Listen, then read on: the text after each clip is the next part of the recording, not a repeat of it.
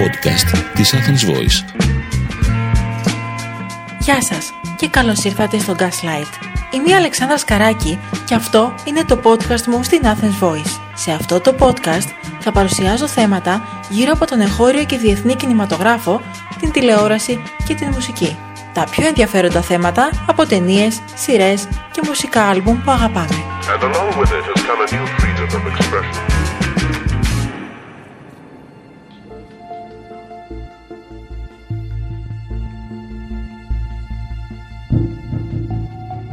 Ενιγματικές ιστορίες, σκοτεινές υποθέσεις και suspense. Αυτά είναι μόνο μερικά από τα χαρακτηριστικά των αστυνομικών τηλεοπτικών σειρών, διεθνών και εγχώριων. Σε αυτό το επεισόδιο θα εστιάσουμε στις ελληνικές αστυνομικές σειρές από τη δεκαετία του 1970 μέχρι σήμερα και τη σχέση τους με τις αντίστοιχες αμερικανικές. Συζητάμε με την Ορσαλία Ελένη Κασαβέτη, διδάσκουσα του Τμήματος Πολιτισμού και Δημιουργικών Μέσων και Βιομηχανιών στο Πανεπιστήμιο Θεσσαλίας και της Σχολής Κοινωνικών Επιστημών του Ανοιχτού Πανεπιστημίου. Ποιες είναι οι πιο δημοφιλείς, ποια είναι η ταυτότητά τους; Και πού βρίσκεται σήμερα στη χώρα μας αυτό το τηλεοπτικό είδος; Το έργο του δημοσιογράφου, συγγραφέα, σεναριογράφου και κριτικού κινηματογράφου Γιάννη Μαρή της δεκαετίες του 50 και 60 άφησε εποχή αρχικά στο χώρο του βιβλίου. Ήταν ο πατέρας του διάσημου χαρακτήρα της ελληνικής λογοτεχνίας Γιώργου Μπέκα και ακόμα ένα χαρακτηριστικό ήταν ότι στις νουβέλες του πάντα η Αθήνα παρουσιαζόταν σκοτεινή και δολοπλόκα. Τα αστυνομικά μυθιστορήματα που δημοσιεύονταν στα έντυπα της εποχής είχαν απήχηση στο αναγνωστικό κοινό και σιγά σιγά εμφανίστηκαν κι άλλοι συγγραφείς που εστίαζαν σε αυτό το είδος. Ωστόσο, στην αρχή οι τότε κριτικοί κατέταξαν το έργο του Μαρή στην παραλογοτεχνία και έτσι αναγνωρίστηκε ως συγγραφέας αργότερα μέσα από τον κινηματογράφο και την τηλεόραση. Με τα σενάρια του παρουσιάστηκε και στο ελληνικό σινεμά με ταινίες αστυνομικού χαρακτήρα όπως «Το έγκλημα στο κολονάκι», «Το έγκλημα στα παρασκήνια», «Ο άνθρωπος του τρένου», «Το χωρίς ταυτότητα» και η κομμωδία «Ο άντρας της γυναίκας μου». Τι εννοούμε με τον όρο παραλογοτεχνία και γιατί χαρακτηρίστηκε έτσι το συγγραφικό έργο του Μαρή; Όρος παραλογοτεχνία, ε, αν και ε, στη σύγχρονη εποχή τίνει να επαναξυλλογηθεί και να αναπλαισιωθεί α, λόγω της ε, καθαρά αξιολογικής χρειάς του, θα λέγαμε ότι περιλαμβάνει ένα κομμάτι μιας εθνικής λογοτεχνικής παραγωγής, στην οποία ανήκουν ευπόλυτα και εύληπτα αναγνώσματα διαφορετικής ιδεολογικής κατεύθυνσης. Δηλαδή, μπορεί να είναι ένα ληστρικό μυθιστόρημα, ένα αισθηματικό μυθιστόρημα, ένα αστυνομικό μυθιστόρημα. Ε, τα συγκεκριμένα αναγνώσματα έχουν ένα ανέκδηλο ψυχολογικό προσανατολισμό ε, και βέβαια α, σύμφωνα με τις κατηγορίες, κατηγορίες εισαγωγικά των α, κριτικών και των επικριτών θα λέγαμε, των επικριτών τους, δεν μπορούν να προσεγγίσουν τις αρετές της υψηλής λογοτεχνίας, δηλαδή της λογοτεχνίας με τα παρανθρώπινα έτσι νοήματα και την αριστοτεχνική συγγραφή. Ε, προφανώς ε, και στη συγκεκριμένη περίπτωση ε, μπορούμε να πούμε εμπίπτει ο, ο Γιάννης Μαρής εξαιτίας ε, του ιδεολογικού προσανατολισμού του γιατί έγραφε ε, αστυνομικά αμφιστορήματα συνεχεία σε περιοδικά και εφημερίδες τον κατηγόρησαν για αυτή τη γρήγορη γραφή μια γρήγορη γραφή η οποία προφανώς δεν απαιτεί χρόνο για να μπορέσει να αναπτυχθεί και βέβαια παρουσιάζεται σε ένα καθημερινό έντυπο το οποίο έχει έναν εφήμερο χαρακτήρα. Mm-hmm. Όπως βέβαια αποδεικνύει και η εργασία τόσο του Λεονταρίτης, του Κώστα Καλφόπουλου πάνω στο έργο του Γιάννη Μαρή, ε, οι συγκεκριμένες κατηγορίες πλέον α, τείνουν να αναιρεθούν γιατί πραγματικά και το συγκεκριμένο λογοτεχνικό είδος αλλά και ο εν λόγω συγγραφέας ε, πέρα από τις τυπικές α, λογοτεχνικές αρετές θα λέγαμε είναι εκείνος ο οποίος αποκριστάλλωσε ένα είδος και έθεσε τις βάσεις και την ανάπτυξή του και την καλλιέργειά του στην Ελλάδα. Το 1970 το κανάλι της ΕΝΕΔ προέβαλε πολλές πρωτότυπες και διαδραστικές αστυνομικές σειρές όπως τον δολοφόνο που έκλαιγε και το 38ο αστυνομικό τμήμα σε σκηνοθεσία του Τζίμι Κορίνη. Άλλες χαρακτηριστικές του είδους ήταν η «Ποιος είναι ο ένοχος» σε σκηνοθεσία του Ιων Ανταϊφά και η καταδίωξη των Μιχάλη Παπα-Νικολάου και Γιώργο Πετρίδη. Αυτή ήταν και η δεκαετία στην οποία η τηλεόραση και η ελληνική λογοτεχνία συναντήθηκαν και το αποτέλεσμα ήταν πρωτοφανές. Και εδώ συναντούμε τις αστυνομικές ιστορίες μιας ασπρόμαυρη σειρά που προβλήθηκε το 1973 και βασίστηκε στην ομότιτλη νουβέλα του Γιάννη Μαρή. Πώς παρουσιάζεται ο τηλεοπτικός αστυνόμος στις δεκαετίες του 70 και 80 και ποια είναι τα χαρακτηριστικά του; Για να μπορέσουμε να συνθέσουμε μια εικόνα του αστυνομικού οργάνου α, στη δεκαετία του 70 και στη δεκαετία του 80 στην ελληνική τηλεόραση θα πρέπει να λάβουμε υπόψη και τις προηγούμενες ε, καθαρά στερεοτυπικές αναπαραστάσεις όπως προέκυψαν και από τη λογοτεχνία αλλά κυρίως α, από τις εκάστοτε κινηματογραφικές προσαρμογές της. Βέβαια α, μην ξεχνάμε και τον, ε, πέρα από το δραματικό και τον κομικό χαρακτήρα του ε, Έλληνα ε, αστυνόμου στον, ε, στον ελληνικό κινηματογράφο.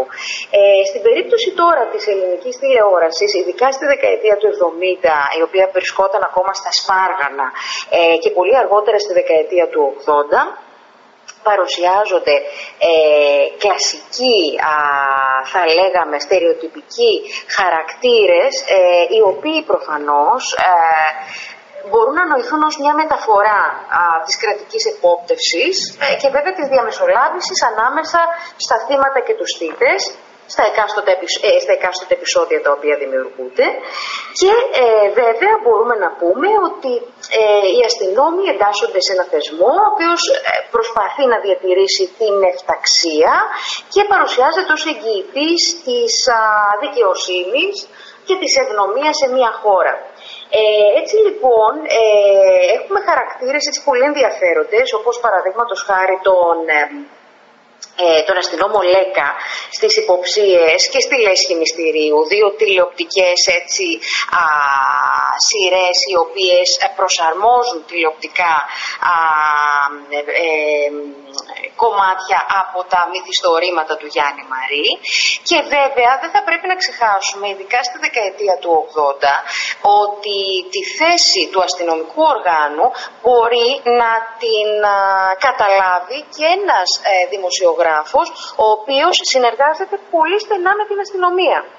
Έτσι λοιπόν, α, στην περίπτωση του Θάνο Λιβαδίτη, ηθοποιού και σεναριογράφου, μπορούμε να μιλήσουμε για τον μυθιστορηματικό θα λέγαμε, μυθιστορηματικής εμβελίας χαρακτήρα του Άρη Μαρτέλη, ενός δυναμικού δημοσιογράφου, ο οποίος σε τρεις ε, χαρακτηριστικές τηλεοπτικές σειρές, οι οποίες προβλήθηκαν από την κρατική τηλεόραση στη δεκαετία του 80, τους αξιόπιστους, τη Βεντέτα και τους Ιερόσιλους, συνεργάζεται στενά με την αστυνομία, συχνά αναπληρώνει το έργο της και ε, καταφέρνει να επιλύσει α, διάφορα μυστήρια ε, τόσο στην Αθήνα όσο και στην ελληνική επαρχία.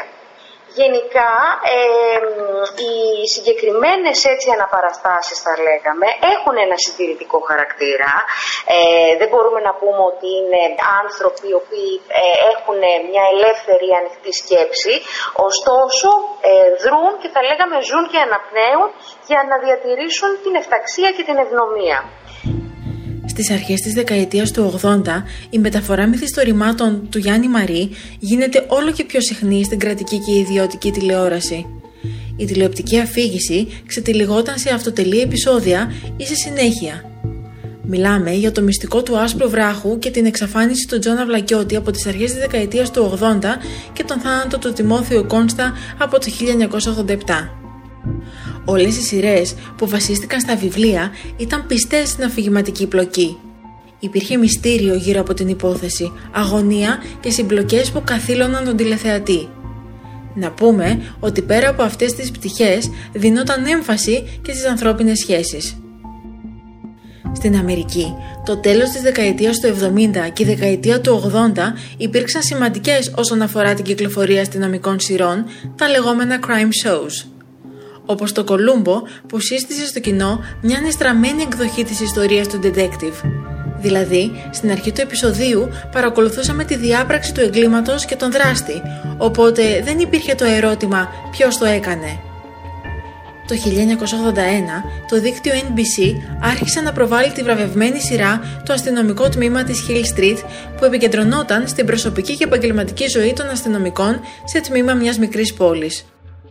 Και το 1984 έχουμε την πρεμιέρα του Miami Vice, μια σειρά που σε αντίθεση με τα τυπικά αστυνομικά procedurals βασίστηκε σε μεγάλο βαθμό στη new wave κουλτούρα, στην pop και rock μουσική καθώς και τα στυλιζαρισμένα γραφικά. Πώς επηρέασαν οι αμερικανικές αστυνομικές σειρές τις ελληνικές και ποια στοιχεία υιοθετήθηκαν από τις παραγωγές του εξωτερικού εκείνης της εποχής; Λοιπόν, ε, εδώ θα πρέπει λίγο να ε, θυμηθούμε το έργο της Χόλμπραν, η οποία στο, ε, στην ερευνητική της έτσι εργασία προσπάθησε να βρει κοινούς τόπους μεταξύ της αστυνομικής τηλεοπτικής μυθοπλασίας των ΗΠΑ και της Ευρώπης. Α, θα μιλήσω για αυτά τα τρία σημεία τα οποία βλέπει και θα προσπαθήσουμε να τα συνδέσουμε με κάποιο τρόπο με την ελληνική πραγματικότητα, η οποία όμως έχει και αυτή κάποιες ιδιορυθμίες. Ε, και θα ε, επανέλθω σε αυτό το σημείο. Γενικά, ε, αυτό που παρατηρείτε στον ε, τηλεοπτικό αστυνομικό λόγο, θα λέγαμε, είναι το πολύ έντονο, το αρκετά έντονο φαινόμενο του κυτρινισμού θα λέγαμε.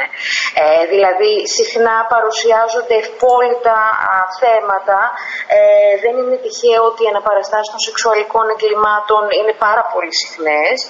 Επίσης πολύ συχνά οι παραβάτες ε, έχουν ένα υψηλό κοινωνικό στάτους.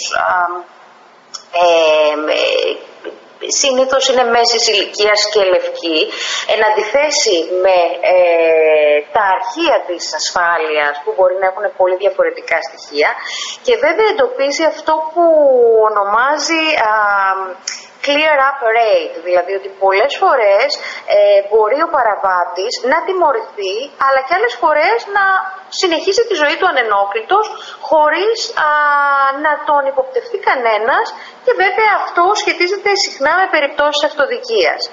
Ε, αντίστοιχα λοιπόν, αντίστοιχες τάσεις παρατηρούνται θα λέγαμε και στην ελληνική περίπτωση, όμως αυτό συμβαίνει ειδικότερα στη δεκαετία του 90 και έπειτα. Η δεκαετία του 80 και περισσότερο η δεκαετία του 70, μην ξεχνάμε ότι η δεκαετία του 70 είπαμε η τηλεόραση βρισκόταν σε ένα πρώιμο στάδιο, ε, η βιντεοσκόπηση γινόταν ζωντανά, ε, πολλές φορές ε, μπορεί να γίνονταν λάθη την ώρα της, ε, των λήψεων, πρέπει να είναι πολύ καλά προετοιμασμένοι οι ηθοποιοί. Λοιπόν, σε αυτή την περίπτωση ε, αυτό που θα μπορούσαμε να συναντήσουμε σαν κάποια σύνδεση ε, είναι ε, η παράδοση του ραδιοφωνικού σύριαλ.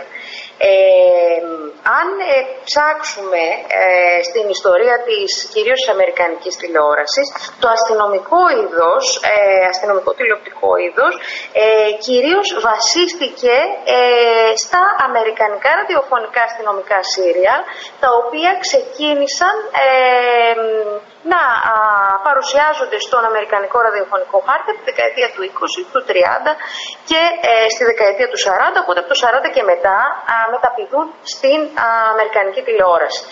Ε, δεν πρέπει λοιπόν να ξεχνάμε ότι και στην περίπτωση της Ελλάδας έχουμε μια σύνδεση με το ραδιόφωνο, ε, διότι ε, στη δεκαετία, ειδικά στη δεκαετία του 60, ήταν πολύ ε, επιτυχημένο το ραδιοφωνικό σύριαλ, λεγόμενα ραδιοσύριαλ και μην ξεχνάμε παραδείγματος χάρη ε, τις ραδιοφωνικές ιστορίες του Νίκου Φόσκολου γιατί και ο Νίκος Φόσκολος ήταν και εκείνος ένας συγγραφέας αστυνομικής λογοτεχνίας.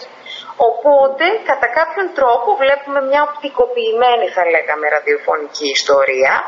Τώρα, σε επίπεδο χαρακτήρων και σε επίπεδο θεματικών υπάρχουν προφανώς κάποιες συγκλήσεις, όμως εδώ έχουμε και μια ιδιάζουσα τοπική εκδοχή, η οποία, όπως βλέπουμε, διαμορφώνεται κυρίως από την ελληνική παράδοση του αστυνομικού είδους πρώτα απ' όλα, και κατά δεύτερον ε, από την ίδια την αδυναμία θα λέγαμε της ελληνικής τηλεόρασης και της ελληνικής τηλεοπτικής παραγωγής να αντιμετωπίσει τα budget α, τα οποία, α, με τα οποία κινούνταν αντίστοιχα στη ΣΥΠΑ. Παρ' όλα αυτά έχουμε προσωποκεντρικές τηλεοπτικές σειρές, ε, πάντοτε δηλαδή έχουμε έναν ε, αστυνόμο, υπαστυνόμο επιθεωρητή, ο οποίος αναλαμβάνει ε, με κάποια μέλη της ομάδας του ε, να αντιμετωπίσουν το έγκλημα. Ε, δεύτερον, μπορούμε να πούμε ότι υπάρχει μία προσπάθεια να εντοπιστεί α, ο, ο δράστης και βέβαια έχουμε αυτή την υιοθέτηση της Houdanet Formula ε, η οποία είναι η πλέον ε, συνηθισμένη σε αυτό το είδος. Ε, τώρα, σε επίπεδο αισθητικής, εδώ τα πράγματα μπορούμε να πούμε ότι χαλάνε κατά κάποιον τρόπο. Δηλαδή, αν σκεφτούμε ε, τηλεοπτικές σειρές όπως το Miami Vice, η σκληρή του Miami, ε, ο παραγωγός της οποίας, ε, ο Michael Mann, είχε ε, υποδείξει ρητά ότι δεν θα πρέπει να χρησιμοποιήσουμε γήινους τόνους στη χρωματική παλέτα. Ε, και βέβαια εδώ έγινε και η εκπληκτική αξιοποίηση το, των παστέλ α, χρωμάτων τα οποία συνδέθηκαν με το Μαϊάμι και την Art Deco District, την α, περιοχή με τα Art Deco ξενοδοχείο του Ocean Drive, ε, στο, στην οποία είχαν γυριστεί πάρα πολλές χαρακτηριστικές σκηνές, μάλιστα σε μια περίοδο που η Μπάρμπαρα Κάπιτμαν ξεκινούσε την αναστήλωση των συγκεκριμένων κτηρίων και τον αγώνα της. Ε, εδώ δεν υπάρχει καμία απολύτως σύνδεση. Ε, και βέβαια δεν, δεν μπορούν ε, οι Έλληνες σκηνοθέτες να μιμηθούν αυτού του είδους την αισθητική. Οπότε μπαίνουμε σε μια τοπική εκδοχή, πολύ πιο ελληνική, πολύ πιο γήινη, με, με οικείους χώρους, α, ε, με, το κλασικό, με τους κλασικούς χώρους κοινωνικότητας, χωρίς βέβαια να λείπουν και εντυπωσιακές σκηνές, ε, όπως παραδείγματος χάρη ε, ε, ξανα, ε, επιστρέφω μάλλον πάλι στην περίπτωση του Άρη Μαρτέλη στις ε, σειρές του Θάνου Λιβαδίτη όπου υπάρχουν πολύ ενδιαφέρουσες σκηνές στα μετέωρα α, με πολύ ενδιαφέρουσες λήψεις και βέβαια δεν ξεχνάμε και τον ίδιο με το χαρακτηριστικό το Ιώτα Τσελίκα. Και φτάνουμε στη δεκαετία του 90, τη χρυσή περίοδο για τις ελληνικές αστυνομικές σειρές. Στις αρχές του 90 έχουμε άλλες δύο μεταφορές του έργου του Γιάννη Μαρή, το μυστικό του Άρη Μπονσαλέντη και το μια γυναίκα από το παρελθόν. Ο Πάνος Κοκκινόπουλος δημιούργησε την ανατομία ενός εγκλήματος, μια σειρά για αληθινά εγκλήματα για την ιδιωτική τηλεόραση. Η σειρά έκανε πρεμιέρα το 1992 και διήρκησε τρεις σεζόν. Ήταν μια τεράστια επιτυχία, έφερε πολύ ψηλά νούμερα τηλεθέασης ακόμα και στις επαναλήψεις. Με αφηγητή τον Γρηγόρη Βαλτινό, τα επεισόδια βασίζονταν σε αληθινές υποθέσεις και οι ηθοποιοί ήταν διαφορετικοί σε κάθε επεισόδιο. Όμως την ίδια χρονιά προβλήθηκε ακόμα μια αστυνομική κοινωνική σειρά που άλλαξε τελείως το τηλεοπτικό είδος στην ελληνική τηλεόραση. Το τμήμα ηθών του Μανούσου Μανουσάκη για την ιδιωτική τηλεόραση αποτελούνταν από αυτοτελή επεισόδια διαφορετικούς ηθοποιούς, σαναριογράφους και σκηνοθέτες, αλλά το cast της ομάδας των αστυνομικών ήταν το ίδιο στις τρεις σεζόν. Στην Αμερική το 2000 είχαμε τα πρώτα επεισόδια του CSI, μιας εμβληματικής σειράς με 15 σεζόν. Στην Ελλάδα, ο Πάνος Κοκκινόπουλος και η Μπέση Βουδούρη δημιούργησαν τον Κόκκινο Κύκλο, μια σειρά με επίκεντρο τις συνθήκες για τις οποίες οδηγείται ένας άνθρωπος στον φόνο. Και εδώ, εκτός από το αστυνομικό στοιχείο που είναι ο σκελετός, υπάρχουν κι άλλα, όπως το δράμα, το θρίλερ και η μαύρη κομμωδία. Κάτι αντίστοιχο παρακολουθήσαμε και στη 10η εντολή από το 2004 μέχρι το 2007 και μετά το 2015. Η σειρά είχε τόσο μεγάλη τηλεθέαση που από τότε προβάλλεται σε επαναλήψεις.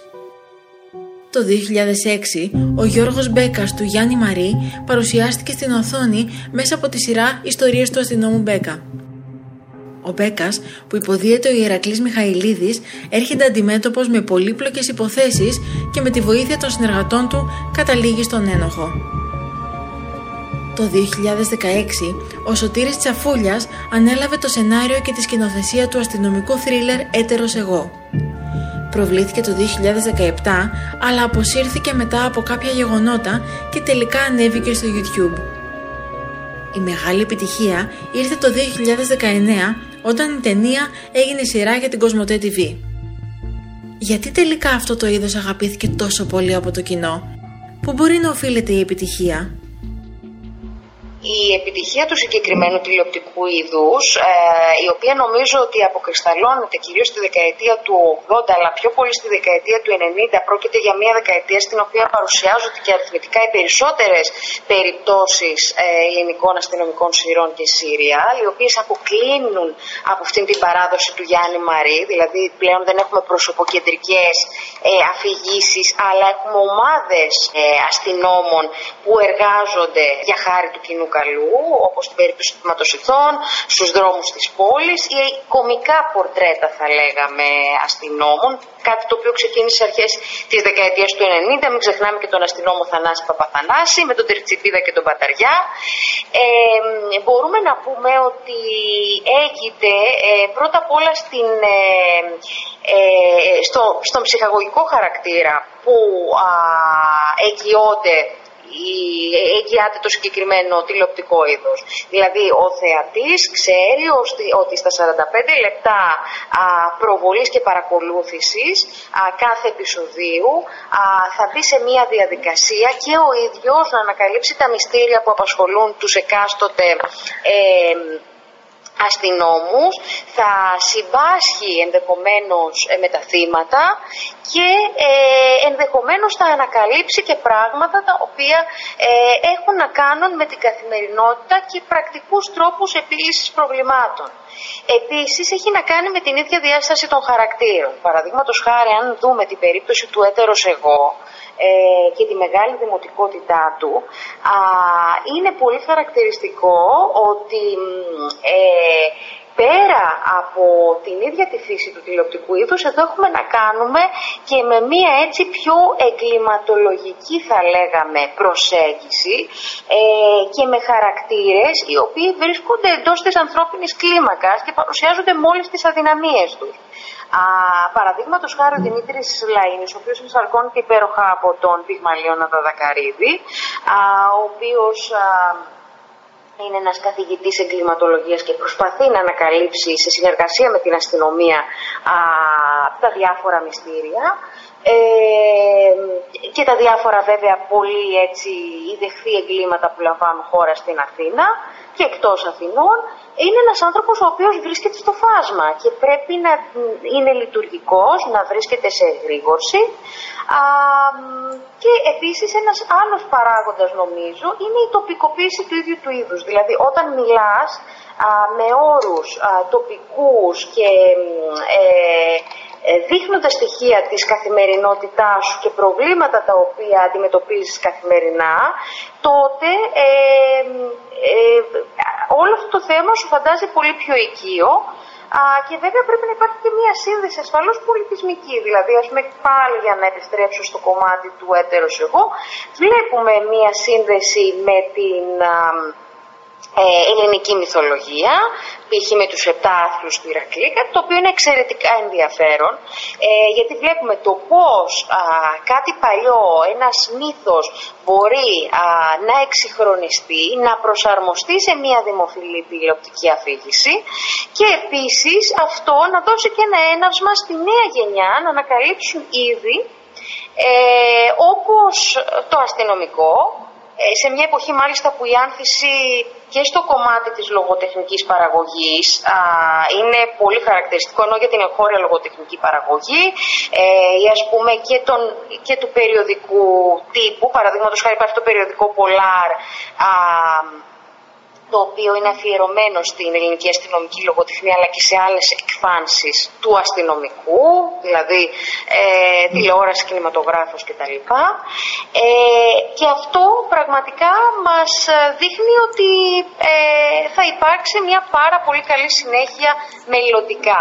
Σίγουρα το μυστικό είναι ε, νομίζω το κομμάτι του εξυγχρονισμού και της τοπικοποίησης. Οι καιροί αλλάζουν, προφανώς ε, το ίδιο το είδος α, έχει κάποιους βασικούς πυλώνες, ωστόσο αυτούς τους πυλώνες μπορείς να τους επενδύσεις κάθε φορά με διαφορετικά υλικά, τα οποία πραγματικά να μιλούν α, στους θεατές ή στους τηλεθεατές ε, και να τους οθούν περαιτέρω σε μια αναζήτηση ε, νέων και διαφορετικών ας πούμε, εκδοχών της ελληνικής πραγματικότητας. Η πρώτη σεζόν Έτερος εγώ χαμένες ψυχές εστιάζει στις αρχές που αναζητούν έναν κατασυρωή δολοφόνο και ζητούν τη βοήθεια ενός καθηγητή εγκληματολογίας που μετά από έρευνες θα ενώσει τα κομμάτια του παζλ. Η δεύτερη σεζόν, έτερος εγώ κάθαρσης, ξετυλίγει μια νέα μυστηριώδη σειρά φόνων, ενώ θα υπάρξει και τρίτη σεζόν. Η νουάρ αισθητική, οι κινηματογραφικές λήψεις, το έξυπνο σενάριο και οι ερμηνείες απογείωσαν τη σειρά υψηλών προδιαγραφών. Και οι αστυνομικές τηλεοπτικές παραγωγές συνεχίζονται στη χώρα μας με τον σιωπηλό δρόμο και την επερχόμενη 42 βαθμοί. Κερδίζουν έδαφος και στις νεότερες γενιές και αυτό είναι πολύ θετικό για το μέλλον του είδους που μοιάζει λαμπρό.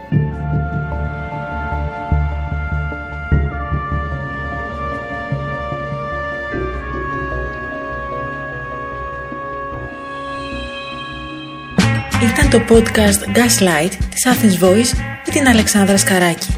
Ευχαριστώ για την ακρόαση. Ήταν ένα podcast από την Athens Voice.